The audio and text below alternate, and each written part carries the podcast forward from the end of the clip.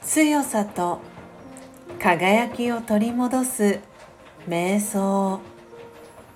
魂力3スイッチを切る。楽に座って目や耳をリラックスさせてみましょう。目や耳は友達でありいつも一生懸命働いてくれています。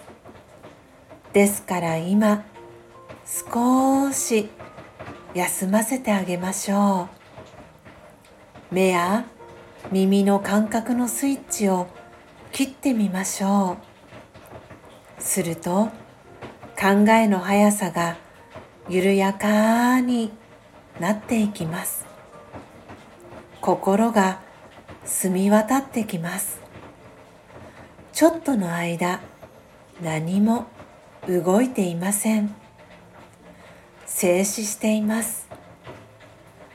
心は自由で安らかでとてもすっきりしています。オーシャンティー。